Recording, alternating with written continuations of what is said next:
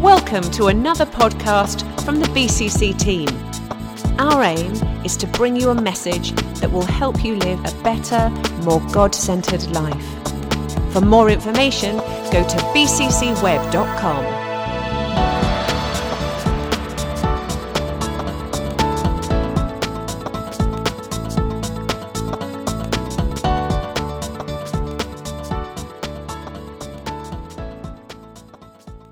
Morning, church. Now, I wasn't here last week um, when Adam preached, so I listened to it on the podcast. And um, I thought it was a really great analogy, Adam, when you talked about the seesaw. And about how, you know, sometimes it can feel like we're sitting on the seesaw, stuck up in the air, high and dry, with what the weight of everything that holds us down. And how God then comes and sits on our end of the seesaw to balance things up and bring things into a different perspective. But what really made me smile was the story of your sister and how she, being heavier than you, used to sit on the other end of the seesaw and leave you high. And your father used to come.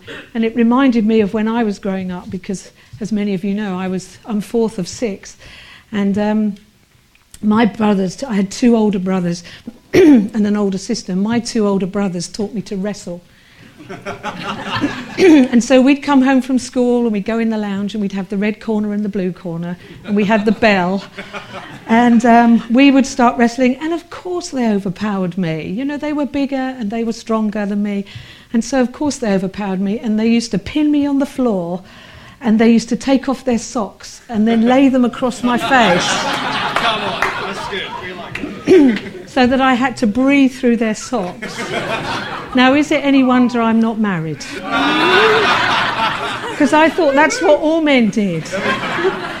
anyway, being a very, very patient woman, I've spent the rest of my life getting my own back. And um, one day when my brother, we were having a buffet, and my brother asked me to get him some strawberries and cream from the table. So I got the strawberries and I put them in the bowl and I got the mayonnaise and I put it all over the strawberries and I gave it to him and he took a big spoonful. anyway, brothers, eh? But I had a very happy childhood um, and I learned to wrestle. Um, um, this is the last. Um, this is the last session in the Book of Acts. We've done it over two autumn series, and I think it's actually been really phenomenal. I've learned so much myself, and I hope you guys have as well. You know, it's, um, it's much more difficult when someone gives you something to preach than someone saying, preach what you like, because you have to really study hard.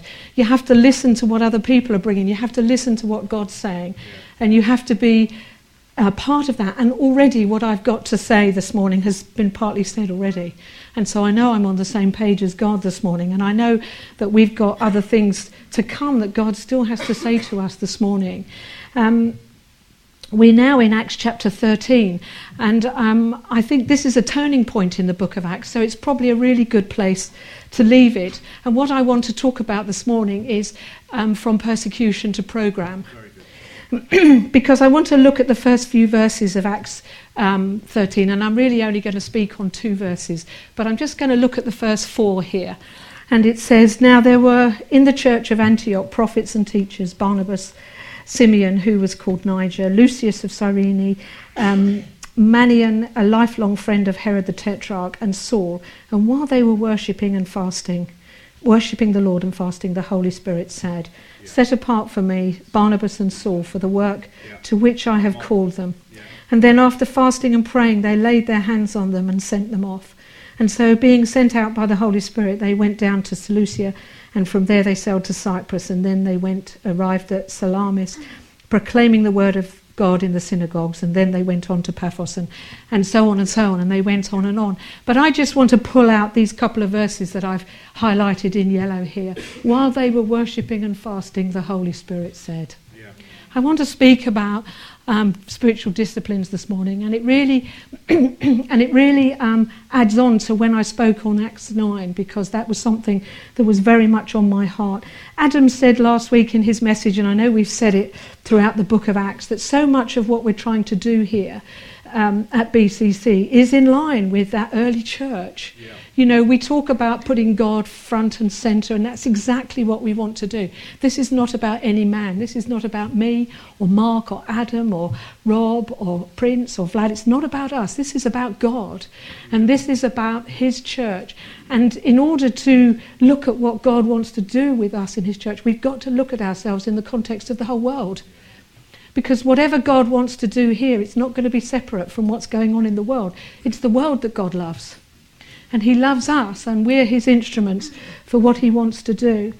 and so I just want to look at two things this morning. I want to look at how the church moved out of Jerusalem, and then I want to look at the spiritual disciplines of that church and just bring them together with the spiritual disciplines I talked about in Acts 9. Because unless we are going to be spiritually disciplined, which is one of our values, isn't it? Yeah, on, yeah. We are never going to be moving forward. The world is becoming a terrifying place.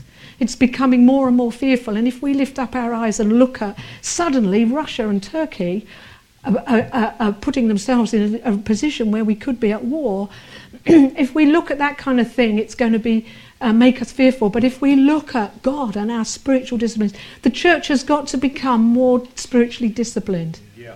Because these scriptures say, as they were worshipping and fasting, the Holy Spirit said. Yes, it's true. It's true. God speaks through those media, and already this morning, God has spoken as we've been worshipping. And I don't think there's a week that goes by here without God doesn't speak. and we haven't spoken on worship here for a long time, and I want to just spend a few minutes on that.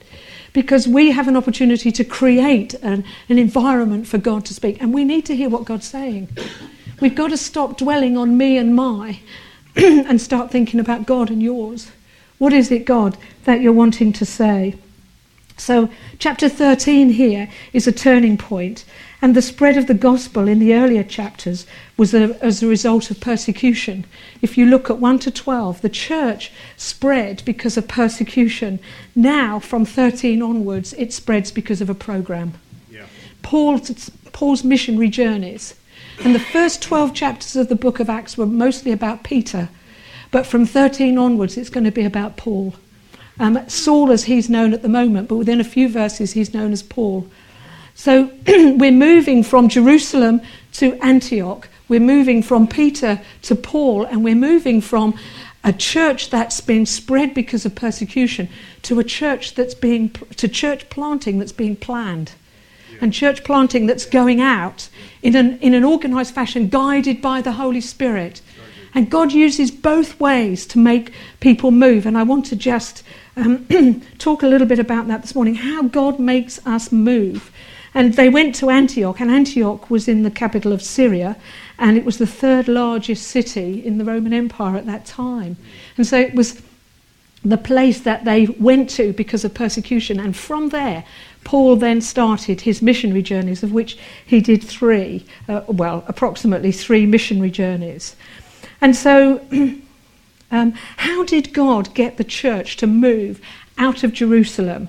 And I, I want to just focus for a minute on how does God make us move? Because I think it's really interesting. And when I look back over my life and see how God has made me move um, from one place to another, or from one idea to another, or one concept to another, um, I think, or one job to another. How does God make us move? I think is really fascinating. Um, when we look at the first 12 chapters and we look at the persecution of the church, you can think about, well, God, why did this happen? Why did Stephen have to die? Why did he have to be stoned? Why did this terrible thing have to happen? I remember when I was 18 and I've, my very first ward and my nursing training, I remember a missionary woman came in. I mean, I was 18, she must have been about 60. She spent her whole life um, as a missionary in other countries. And now she was on this ward that I was working on and she was dying. And I remember saying to God, sorry, I must have been 21, I wasn't a Christian then, 21. And I remember saying to God, God, why are you allowing this woman to die?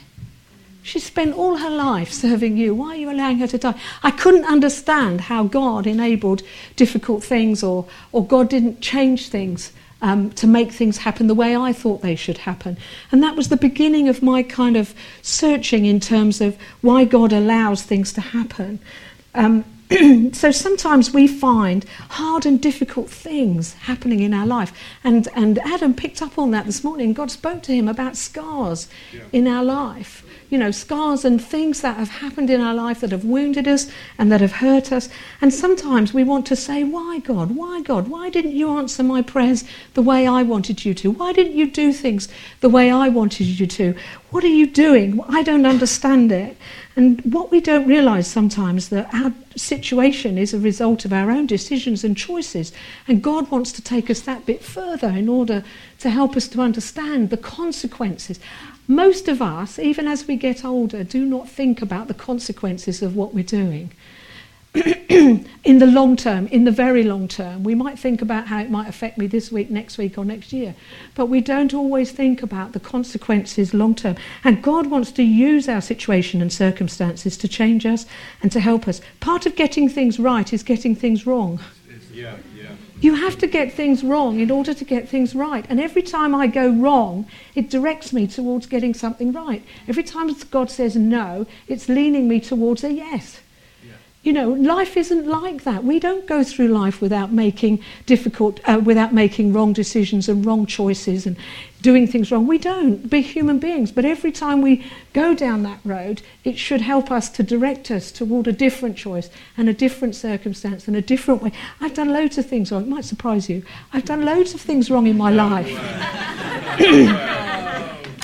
But it's only in doing those wrong things that I am who I am because I've learned from them. I've changed from them. I've allowed them. And I have got scars in my life, but scars don't hurt. Scars don't hurt like open wounds. And if you allow God to heal you, yes, you might have a scar, but a scar doesn't hurt like an open wound does. Um, what we forget sometimes is that we see things from one dimension, so, dimension so often. We see things in the natural. God sees in two dimensions. He sees the natural and the spiritual. And God sees things in a different way to us. God sees a much bigger picture. God isn't focused on BCC. God is focused on the world. And God is, it says, the eyes of the Lord go to and fro across the whole earth looking for those whose hearts are for Him. You know, God's got a big world as His focus, and we are a, a part of that. And our faith is about trusting God. Our faith is about trusting what we don't see. God isn't revealing everything to us all at once. I think if He did, we'd probably freak. But God is revealing to us what we need to know at the time to move us on in his, in his purposes. Faith is about saying, okay, God, I don't see the end of the road, but I'm trusting you. And I'm going to keep walking on that road. As I said once, faith is about taking a leap into the dark, knowing you're going to land in a safe place. You don't know where that place is, but you know it's going to be a safe place. Our faith is about trusting God. And we like to stay in our comfort zone until we know what the next stage is. And God doesn't want us to be like that. God wants us to. How are you going to grow your faith unless you step out in it? If you only ever move in what you know and what you can do, you're never going to grow your faith. Faith is about stepping out. And I'm sure these disciples liked being in Jerusalem. Jerusalem was a, was a, a mature church. They were adding to it, but it was a church that was in um, that was based on the letter of the law. You know, they were questioning, shouldn't these new people be circumcised and all this kind of thing. But, um, you know, we don't naturally want to move. We like to stay in our comfort. But God has to move us sometimes and wants to move us in his purposes and not just geographically. God does sometimes want to move us geographically. I've been all over the world, but God wants to also move us in our thinking. Yeah. And that's really important. And there's a great example of this and I remember many years ago studying this um, because of something that happened to me. Um, and there's a great example of how God likes to move people on in Exodus 23 28. And it's the story of how God enabled the children of Israel to conquer the Hivites, the Canaanites, and the Hittites. And the strategy that he used, and it's this, and, it, and God says this He said, Oh, Let's go back a bit. He said, And I will send hornets before you, which will drive out the Hivites, the Canaanites, and the Hittites from before you. I will not drive them out from before you in one year, lest the land become desolate and the wild beasts multiply against you. Little by little, I will drive them out before you until you have increased and possessed the land. God knows the pace at which we can manage. God doesn't tell us everything at once. It's a walk of faith bit by bit. Do you know what hornets do? Do you know what a hornet is? This is a hornet. Okay? So that little one on your left, um, they grow to about two inches. And that one on your right is probably how they feel to us the actual size. so, why did God use hornets? Now, a hornet is from the same family as a bee or a wasp. Um, but God didn't use bees or wasps, He used hornets. Why did He use hornets? Well, bees only sting once and then they die. And in the wasps, it's only females that sting. Good on you, girls.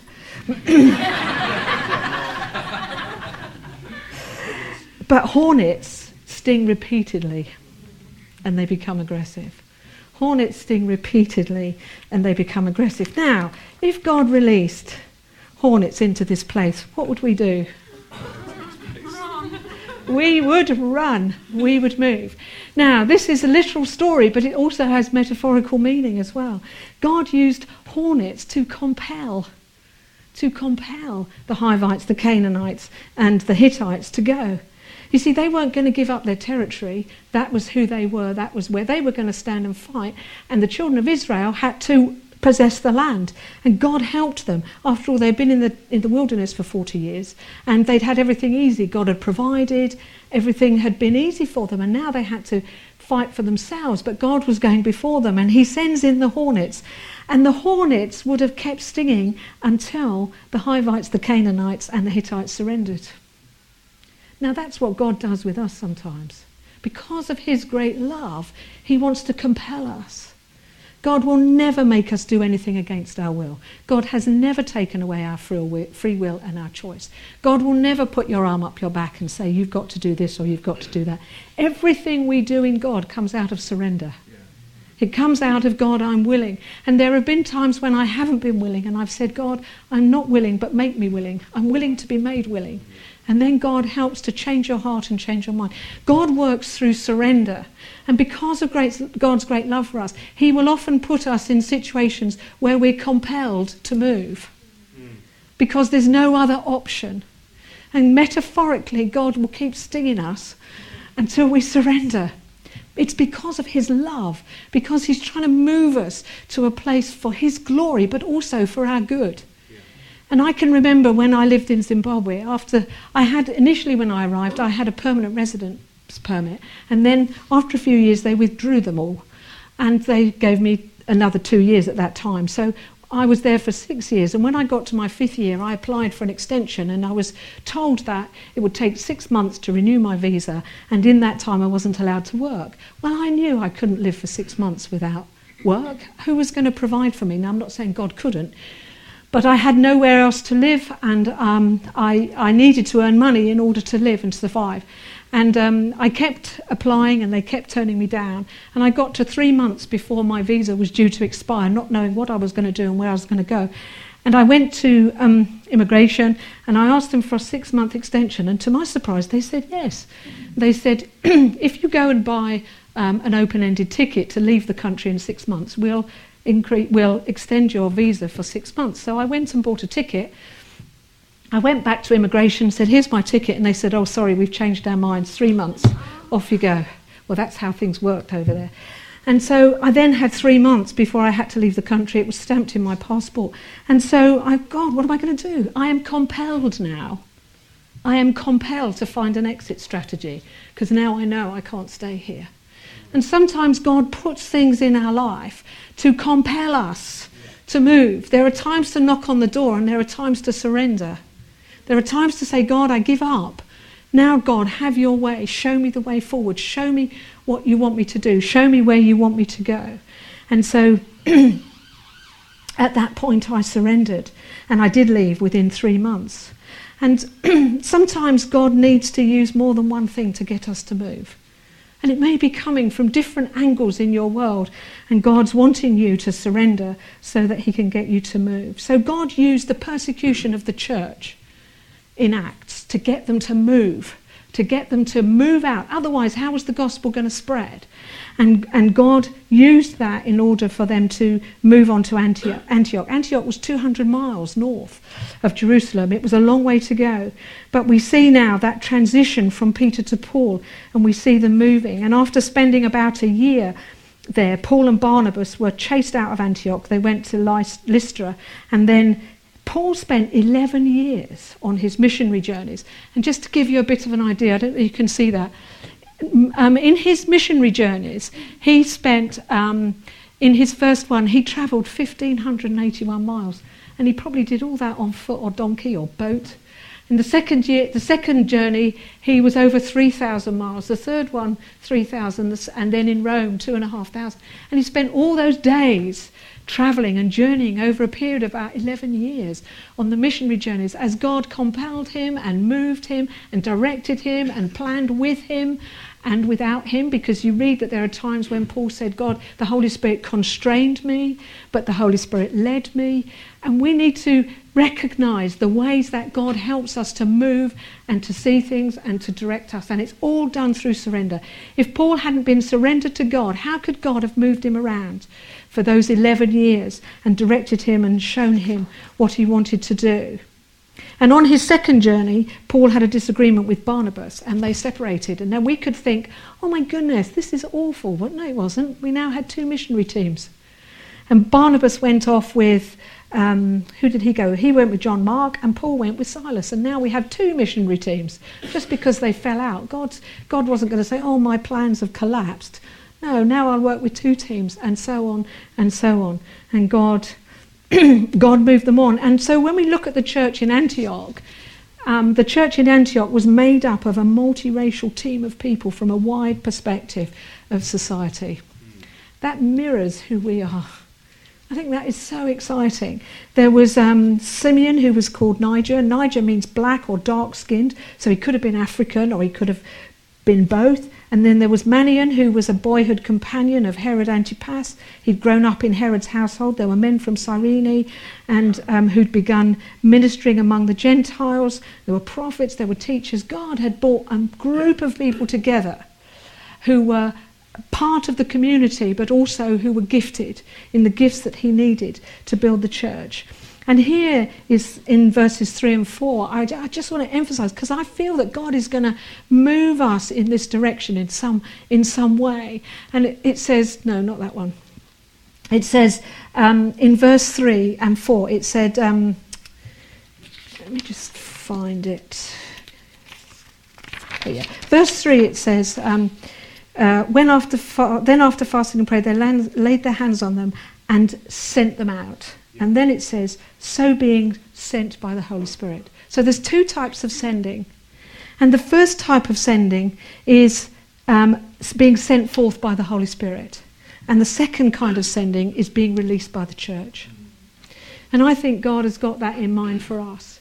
Now, I, through much of my Christian life, I thought that it was up to the church to direct me and my purposes and my plans. And it would come from within the body of the church or the leadership of the church to empower me. And I was so wrong because it's not that. It's up to the church to release me, it's up to God to empower me. And We need to set our hearts on God. What have you got for me? What is your purpose and your plan for me? No matter how old, no matter how young, what is your plan and your purpose for me? And then the church to release. Why do we need the church to release us? Because we need the church to support us. It doesn't matter whether you're geographically moving or whether you're doing a new innovation in our area. You need the church to recognize your gifting and you need the church to support you with prayer in what you're doing. And I know that it's in the heart of these guys to empower people and to release people, but it's not up to them to find out for you what God wants you to do. It's up to you and me to find out what God wants from us to come to them and say, Do you see this in me? Because they will see the gift in us. They will see and help us to direct us. And I remember when I was 23 and I left here, God had so put it in my heart to, to go to Zimbabwe, to leave here. And there were many people who were against me. And I knew that God was moving me, and I did have the blessing of the leadership, and the leadership um, followed me all those years um, and kept me connected with the church, which was so important. I needed to know there were people back here praying for me and supporting me and on my page. But there were many people who used that scripture that said she went out from us because she was not of us. they were so wrong. But in those days, I didn't understand why are all these people against me? God has gifted me, God has sent me out. But it's through lack of understanding. And we need to know what God wants us to do. We need the church, we need to know the difference between being sent out by the Holy Spirit and being released by the church. The Old Testament um, shows us this that God's servants were anointed with oil. Um, to undertake what God had called them to do. And in, in Acts here, we see that they laid hands on them and they sent them out with the blessing of the church. So they're almost like on a piece of elastic. You know, we're keeping an eye on you, we're helping you, we're supporting you, we're watching over. You're part of us, you belong to us, and that's really important. And we see that Saul and Barnabas needed that extra power from God. They needed them to have laid, hands laid on them. They needed to be sent out. Because if you go on and on in Acts, you'll see that they came to a time of famine.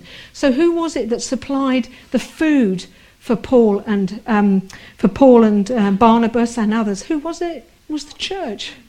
Because the church they had originated from, the disciples recognized, hang on, these guys are out there serving God, they need food, let's get food parcels to them. It was the church that supported them and kept them through it. Who was it that kept them when they were in prison? It was the church. The church were praying for them. Who took them food in prison? The church. And it was the church who were watching over them. Um, so we need to, we can see here in Acts that God had, God was sending the church out, but in sending the church out, um, God was still keeping the church as the church, as it were, and teaching them to care for each other, to look out for each other. Now, we've got interests in Macedonia, we've got interests in other places, and I'm sure that God is going to expound that and expand that as each of us recognise whether it's in another country, whether it's in this country, whether it's in the borough you live in, or whether it's in your place of work, whatever it is, God's going to expand the kingdom through us. But we need each other to support us and help us and back us when we're out there. So, the second thing I want to just look at in the last few minutes then is about the spiritual disciplines in the church. And you will remember, I hope, when we talked about Acts 9, and I talked about the church in a time of peace was being built up, walking in the fear of the Lord, walking in the comfort of the Holy Spirit, and the church multiplied. And in Acts 13, we see here worshipping the Lord and fasting, the Holy Spirit said.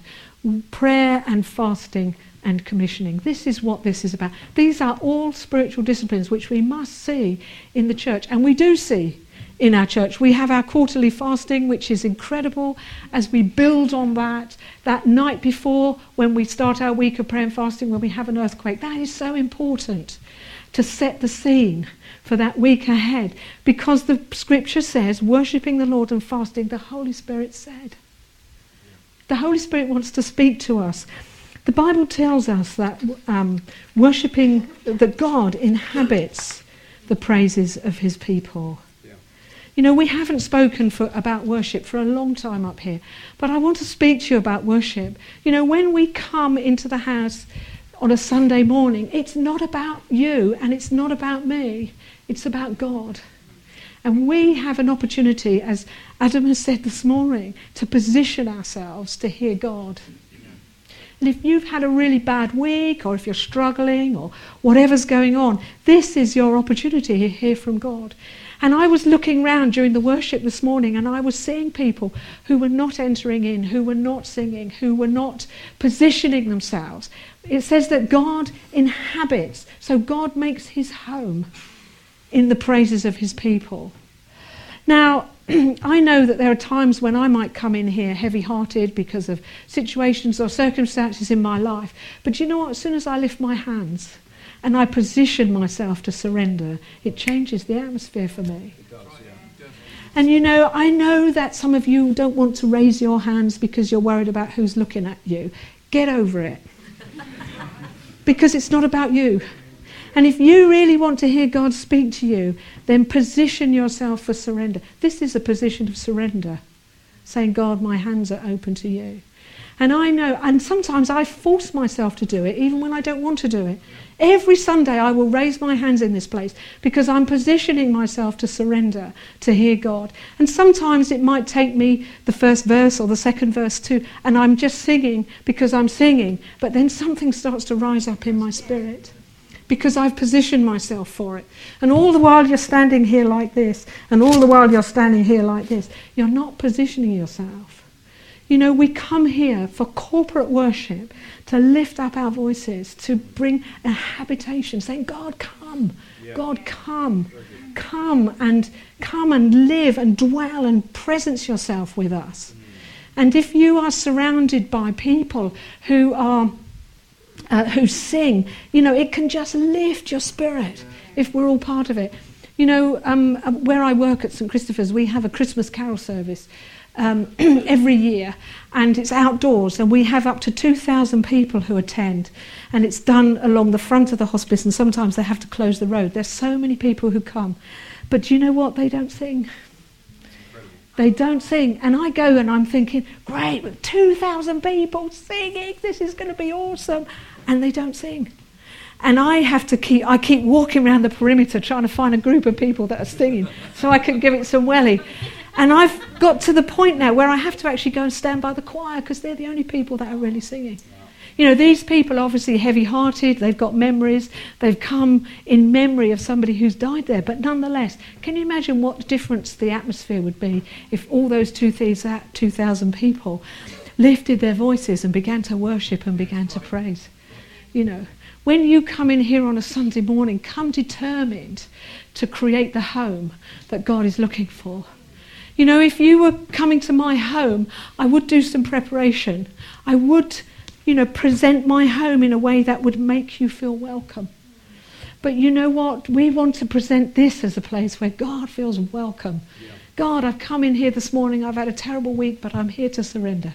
I'm here to worship. I'm here to lift up my voice. I'm here to sing because we want to hear you. While they worshipped and fasted, the Holy Spirit said, these are disciplines which God has put into the church and into our lives because He can speak through them. They're vehicles for God to speak. You know, there's very rarely a day in my life that goes by when God doesn't say something to me. Whether it's through a text that someone might send me, whether it's through something that someone might say to me at work, they have no idea what's going on in my head, but they say something which I'm just this week, I woke up one morning really fearful about something, and I woke up and I got out of bed and I declared the scriptures God, I'm, you haven't given me a spirit of fear. I'm not going to be afraid of this. I'm determined I'm not going to be. And within a couple of hours, somebody had sent me a text about don't fear God. You know, sorry, don't, don't fear what's happening to you. Fear not, God is with you. That person had no idea what was going on in my head, but God did. And God used someone to send me a text to encourage me and to strengthen me. You know, there isn't a day goes by. Why? Because I position myself. Because I get up in the morning and usually there's a song in my heart. Usually I wake up. Why? Because there's a song in my heart when I go to bed. I usually sing something as I'm going to sleep. It's all right, you don't have to live with me, it's fine. but I sing something. Why do I do that? Because I'm positioning myself. I'm positioning myself. Very often, what you wake up in your mind in the morning is what you went to sleep with at night. And I wake up with a song in my heart and I sing my way to the bathroom. It's not about whether I feel like it or not. It's because it's there and because I want to create an atmosphere for God to speak to me. Isn't it incredible that God allows us to do that? Draw near to Him, He says, and He will draw near to you. And we are able to position ourselves for God to, to um, say something to us. We are very blessed in this church to have some incredible, incredible musicians. And I thank God for that. But even without musicians, we should still be able to worship. Yeah. Even without people to lead us and guide us, we should be able to worship. And the second discipline here about fasting and praying and commissioning, you know, there's no doubt that we're living in terrible times and we need more discipline, I think, in seeking God in prayer and fasting. I'm glad that we do it quarterly, but it could be in our own lives more often. And just in these last couple of minutes, I just want to read you some statistics that um, I was looking through this week because we got to see ourselves in the context of what God wants to do in the world. The United Nations Refugee Agency reported in June this year that wars, conflicts, and persecution have forced more people than at any other time since records began to flee their homes and seek refuge and safety elsewhere. It said the number of people forcibly displaced at the end of 2014 had risen to a staggering 59.5 million compared to 51.2 million the year earlier and 37.5 million a decade ago. The increase represents the biggest leap ever in a single year. Globally, one in every 122 humans is now either a refugee, internally displaced, or an asylum seeker. And if that were the population of a country, it would be the world's 24th biggest country. Do you know, half of all refugees are children. And it says since 2011, the main reason for the acceleration has been the war in Syria, now the world's largest single driver of displacement. Every day last year, an average of 42,500 people became refugees, asylum seekers, in, or internally displaced, a fourfold increase in just four years. Why is God allowing all these people to move around the world? He must have a plan and a purpose in this. Yeah. He must have. People, the early church was moved because of persecution. These people are moving because of persecution. And the United, um, the, High, the UN High Commissioner for Refugees said that this crisis has now reached a tipping point. I mean, that is really serious. And he said that there are, we no longer have the capacity to pick up the pieces. That's what he said. So what do we need? We need, well, how can this mass movement of people be helped. Well, the church has got to rise up. God has to have a plan somewhere. I don't know what it is. But God, we cannot ignore what's going on in our world with God wants us to do. And I think that if we aren't really behaving as the church, if we aren't strong in our disciplines, and if we aren't able to see what God wants to do in the world, not just in BCC, but what is God preparing us for, I believe something much bigger. If you look at some of the things Mark has shared over the last year or so about this place has become a bit of a platform for people springing into Europe people coming across from other countries and springing across. God has got a purpose for this place. Mm. And we've got to take our eyes off ourselves and see what He's doing. I don't claim to have the answer, but I know that God sees not just physically, but He sees spiritually. And because of His great love for us and for the world, He's going to use those hornets, I believe, to sting us, to compel us, to compel us into movement, and we need to be ready in that place of surrender. Amen.